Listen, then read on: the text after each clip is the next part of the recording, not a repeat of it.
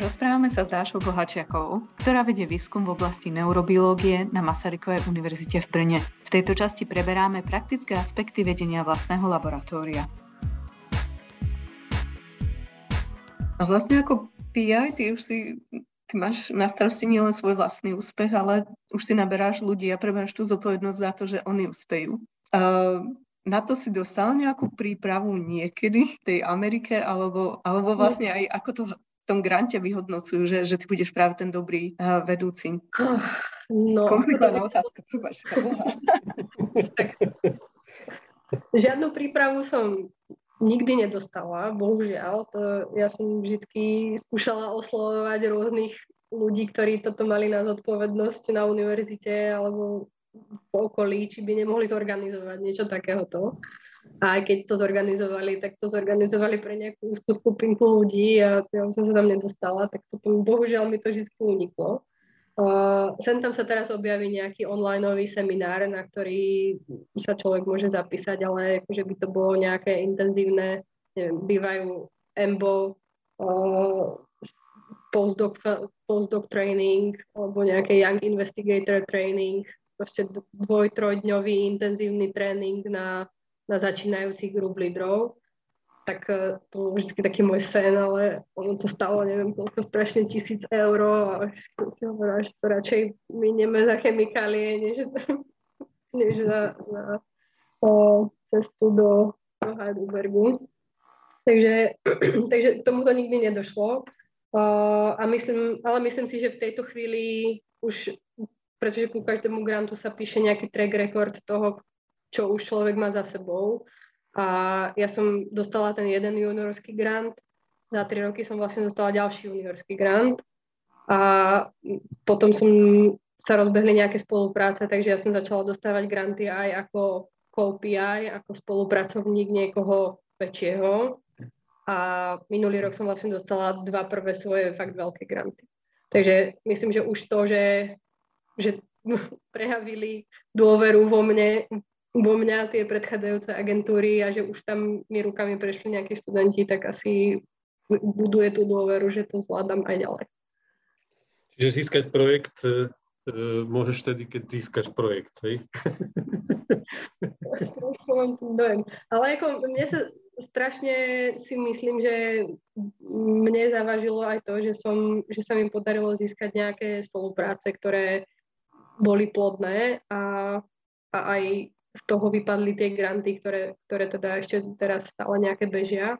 Ale myslím si, že vďaka tým práve spolupracujúcim grantom, alebo grantom, kde som bola ako spolupracovník, tak, eh, tak moju skupinku hodne nakopli. Tie malé juniorské grantiky, tie sú fakt také malé. Tie sú proste na môj plat a na plat ešte jedného človeka, ale už keď sa k tomu pridá nejaký podporný grant uh, veľký, kde som síce iba ako spolupracovník, ale aj tak už uh, je tam viac peňazí, tak to, to bol ten rozbeh. Uh-huh. A čo si získala minulý rok? Si vrala, že získala nejaké... Získala som mal... Gačer, štandardný Gačer a, a AZ2, čo je agentúra pre zdravotnícky výskum v Čechách. Uh-huh. Tak tam je tiež veľký grant. Mňa ešte tiež zaujal ten kariér restart, čo si získala. Mohla by si nám povedať niečo viacej o tom? Uh, no, uh, Masaryková univerzita musím povedať, že fakt sa snaží, zvlášť v posledných rokoch, podporovať uh, svojich vedcov rôznymi takýmito internými grantikmi.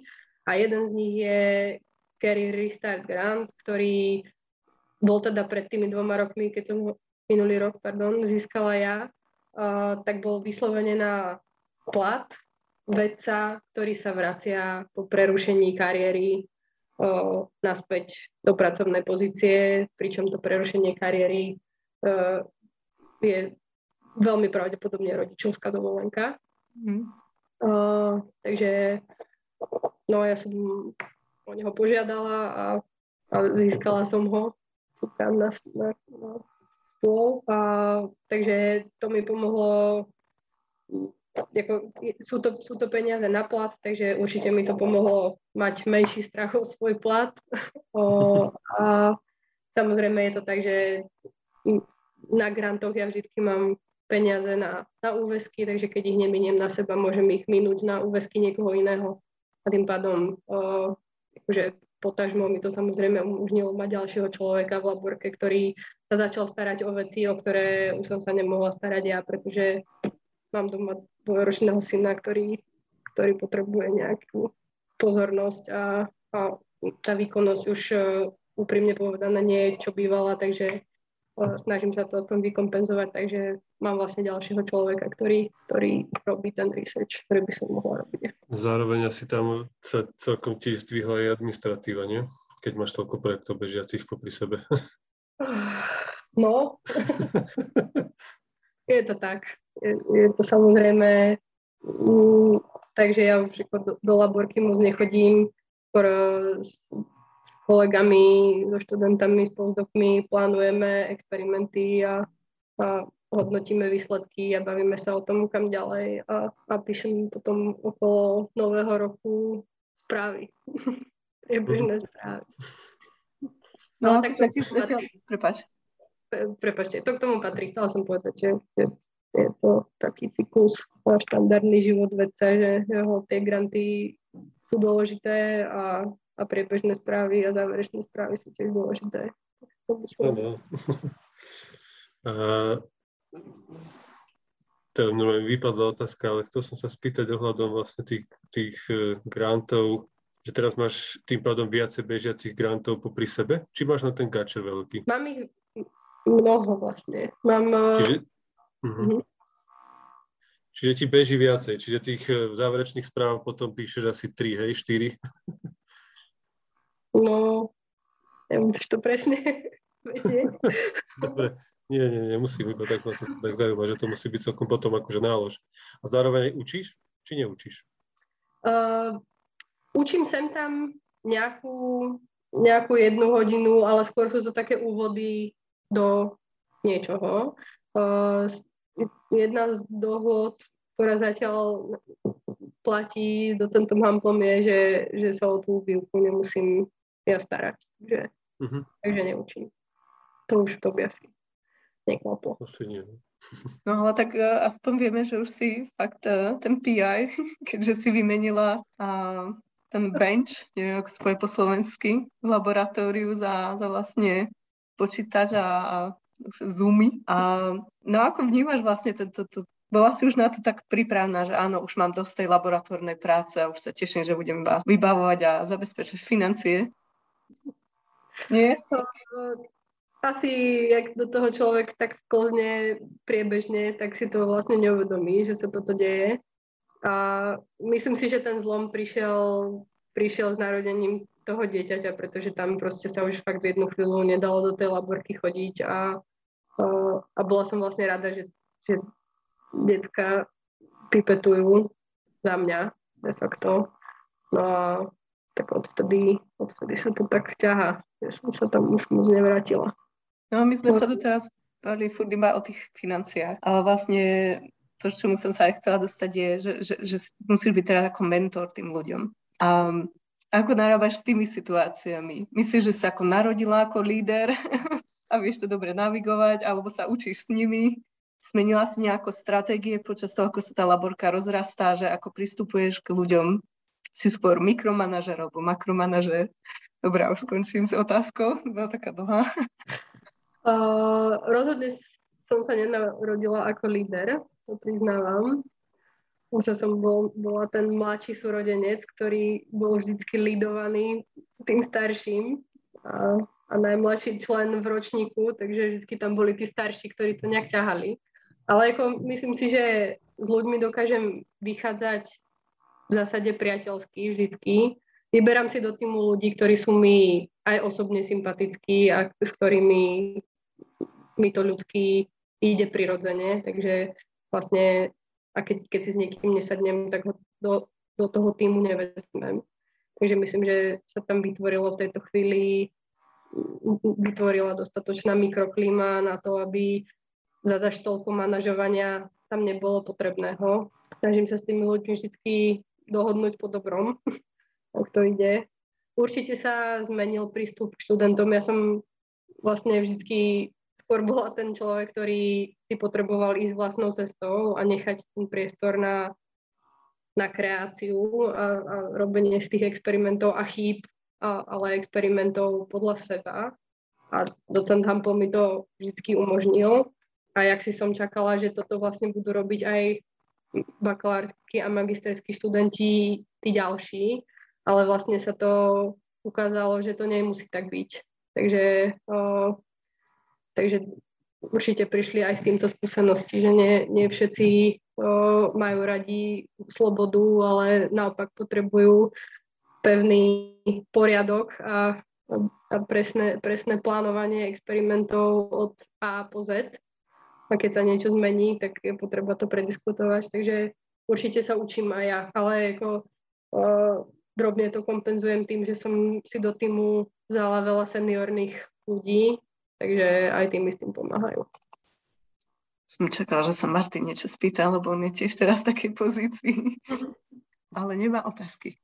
Ja mám akože, na týmto tiež intenzívne rozmýšľam v podstate, že ako pristúpať presne k tomuto, čo hovoríš, že, uh, ja som presne taký ako ty, že keď sa niečo riešilo aj s mojim vedúcim, tak ja som potreboval voľné, voľné pôsobisko. Keď ako náhle ma niekto začal nejakým spôsobom sužovať, tak som sa začal metať a robiť problémy s tým, že v podstate chcem mať takú voľnosť.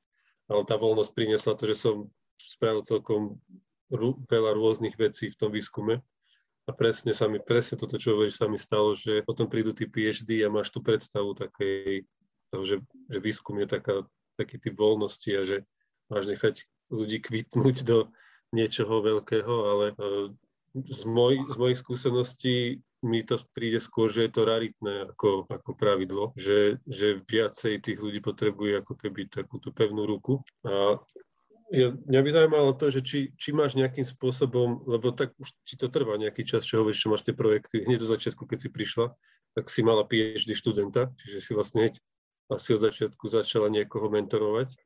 Že či máš vytvorený nejaký, nejaké ako keby spôsoby, alebo že rozkategorizovanie typov študentov, že teraz si povieš, OK, tak na tohto idem aplikovať túto, tento spôsob, na tohto idem aplikovať tento spôsob a potom ešte podotázka, sorry, je, že či keď ich máš viacej takýchto ľudí a máš rôzny spôsob, či to nespôsobuje trenice v tom týme, že niekoho mikromanažuješ, lebo to potrebuje a druhý má voľno, že či to vieš kombinovať?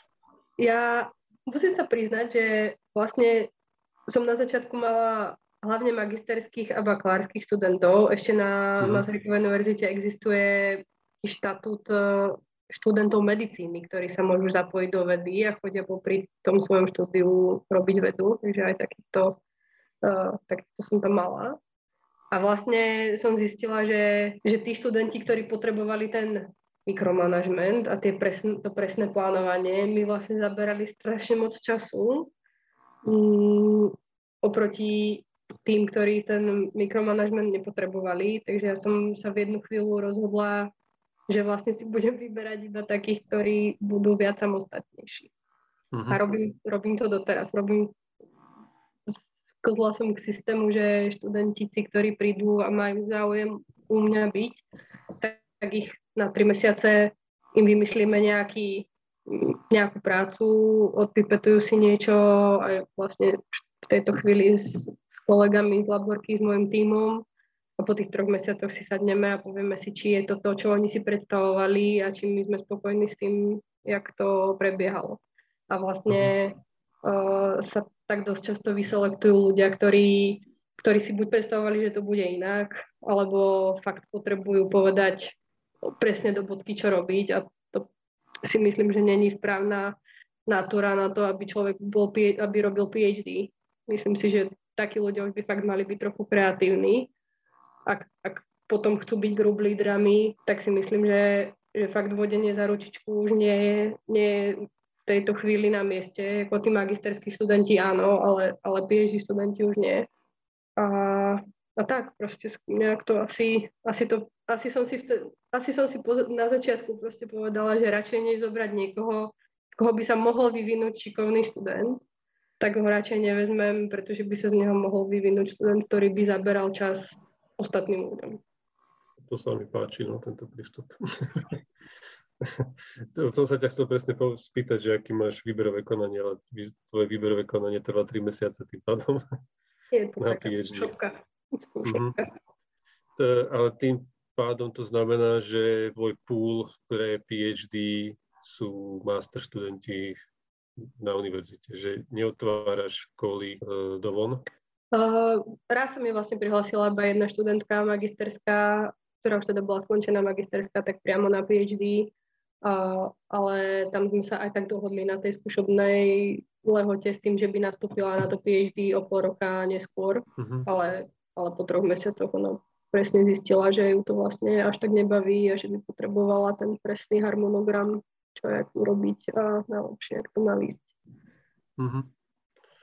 A potom postdokov vlastne máš PhD študentov, alebo robíš školy uh-huh. už potom iné na toto? Uh, ja mám takých postdokov, nepozdokov. Oni sú, uh, sú to ľudia, ktorí skončili PhD obvykle niekde v blízkom okolí, kde sme sa už poznali predtým, buď to boli spolužiaci alebo o pár rokov nižšie. Uh-huh. A, ale vlastne nemajú tú ašpiráciu byť niekedy samostatnými group leaderami. Takže ako baví ich vypetovať. A sú skôr takí research scientists. Proste niekto, kto, kto rád je laborke, rád vypetuje, rád uh, pro, pracuje na nejakom projekte. A aj, aj premyšľa nad tým, ale nechce sa osamostatňovať. Uh-huh, uh-huh. Takže tak, takýchto ľudí ja mám viacero a, a vlastne sú, sú to skôr známi a kamaráti a kamaráti kamarátov, ktorí tak skončili a hľadali si. To. No tak to, to musí potom príjemné prostredie, nie? Na prácu. Máš kamarátov, kamarátov, že to musí byť také akože fajn. No? O, určite by to potvrdili aj ostatní. Čiže potom tu je otázka, čo mi napadá, že ako je to potom s tým, s tou diverzitou vlastne v tom týme, čo týka nejakej tejto medzinárodnej.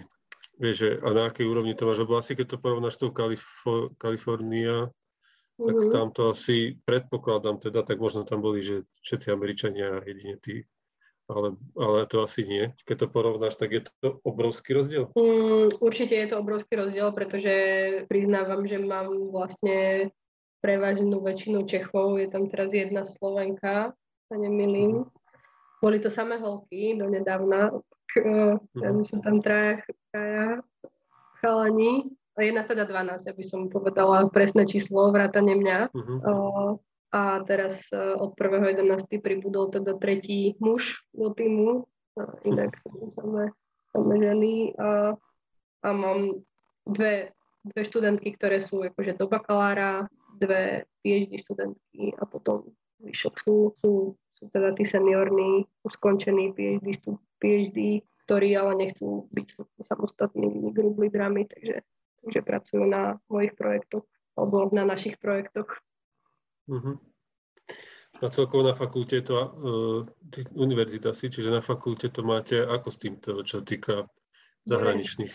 No, uh, na lekárskej fakulte si myslím, že je to ako ktorý ústav. Sme ústav histológie a embryológie a máme pár zahraničných zamestnancov, takže uh-huh. handful, naozaj je do 5, uh, z niekoľkých desiatok zamestnancov, ktorí robia výskum.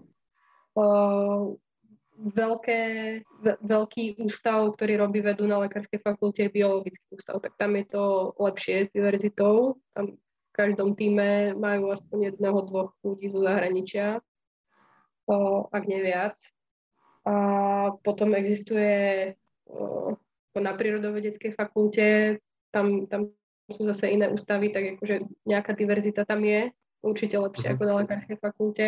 Myslím si, že najviac uh, diverzný ústav je, je CETEC, uh, Central European Institute of Technology, ktorý už bol založený s tým, že to fakt má byť špičkové stredisko pre aj zahraničných vedcov a oni, je to taká skoro mi až príde kampany alebo v ne- niektorých ohľadoch uh, nechovajú tak, že rekrutujú aktívne ľudí zvonku a, a dávajú benefity a robia také tie akcie, ak by človek čakal od korporátu, tak treba na lekárskej fakulte není, si myslím. Uh-huh.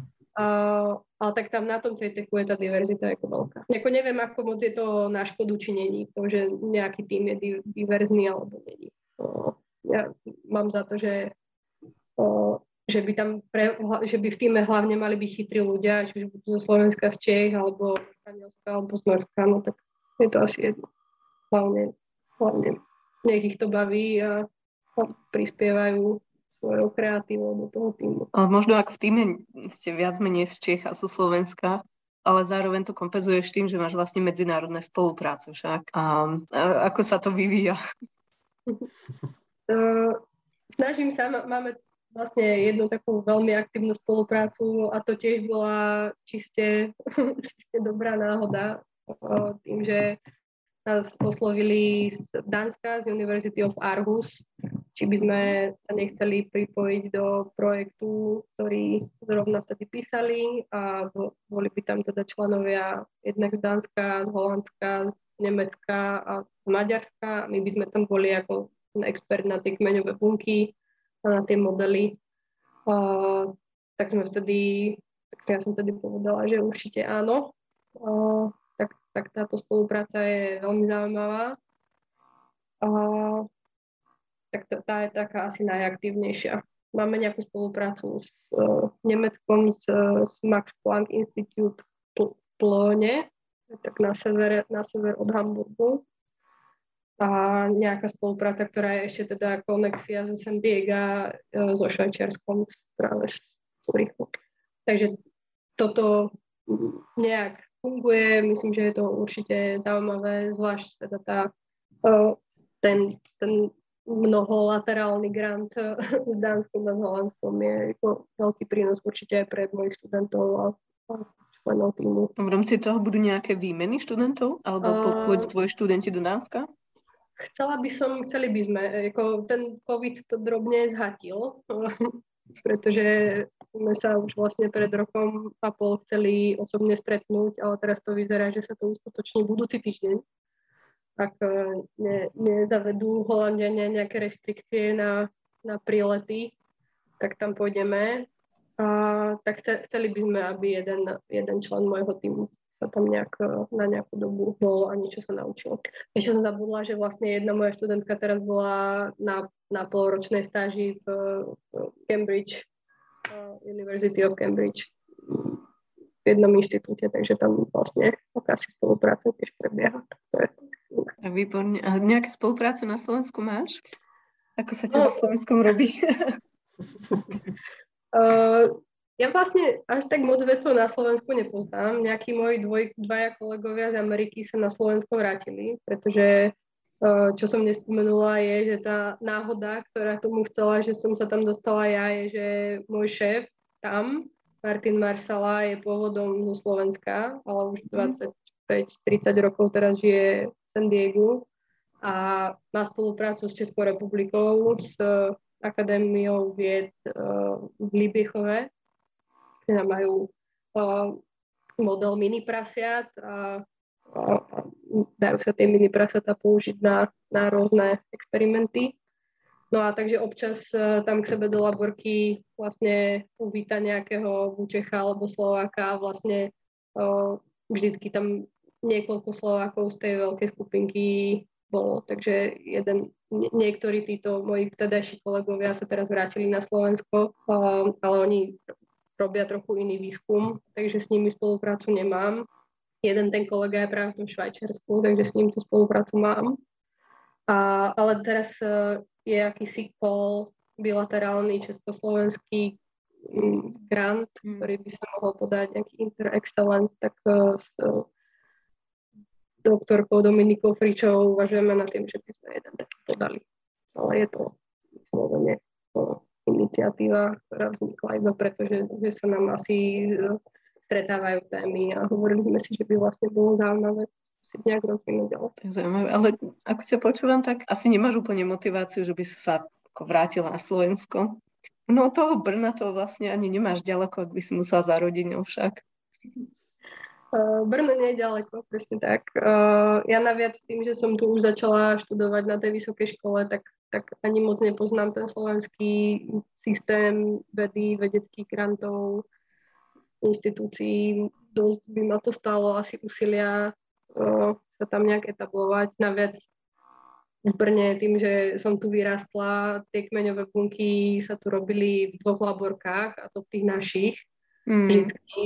Uh, tak a ešte tady tá neurodiferenciácia je niečo, v čom si myslím, že tá moja skupinka je v tejto chvíli fakt expert. Takže ne, nedáva mi moc zmysel sa vrácať na Slovensko.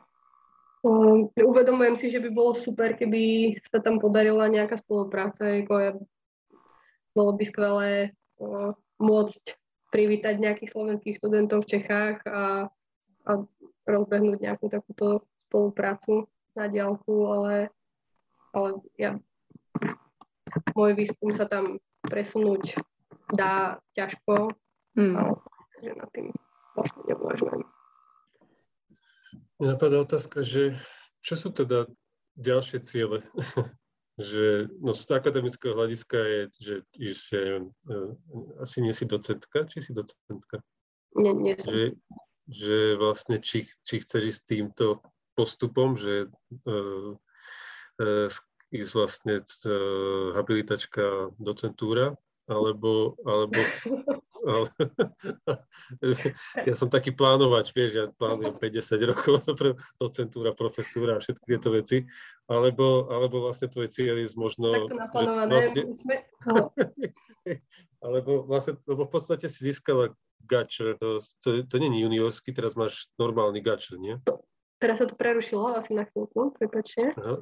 Aha, sorry, že ty, ty si získala normálny gačer, nie juniorský už teraz. Áno, áno, ten štandardný gačer. Že, že to, ja som v Čechách asi iba dva roky, ale viem, že tento získanie toho gačer, to je v podstate to, ten najväčší grant národný, ktorý sa dá získať.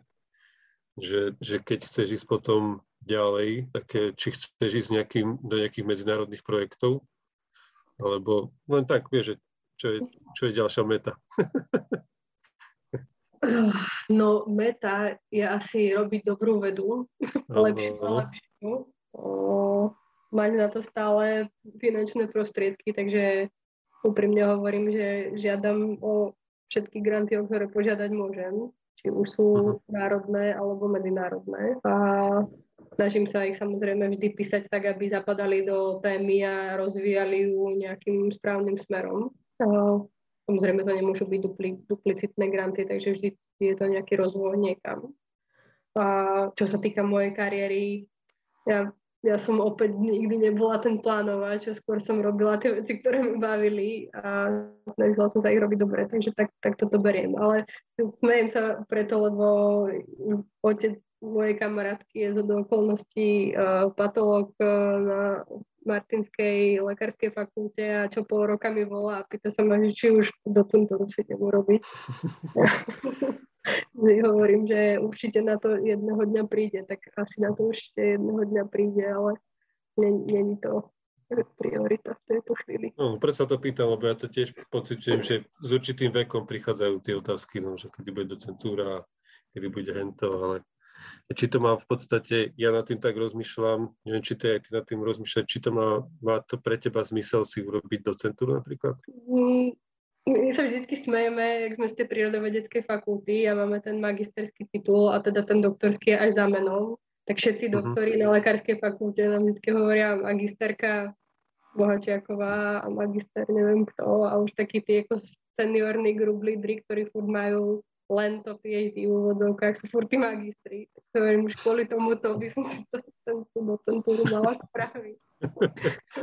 to ešte naučili.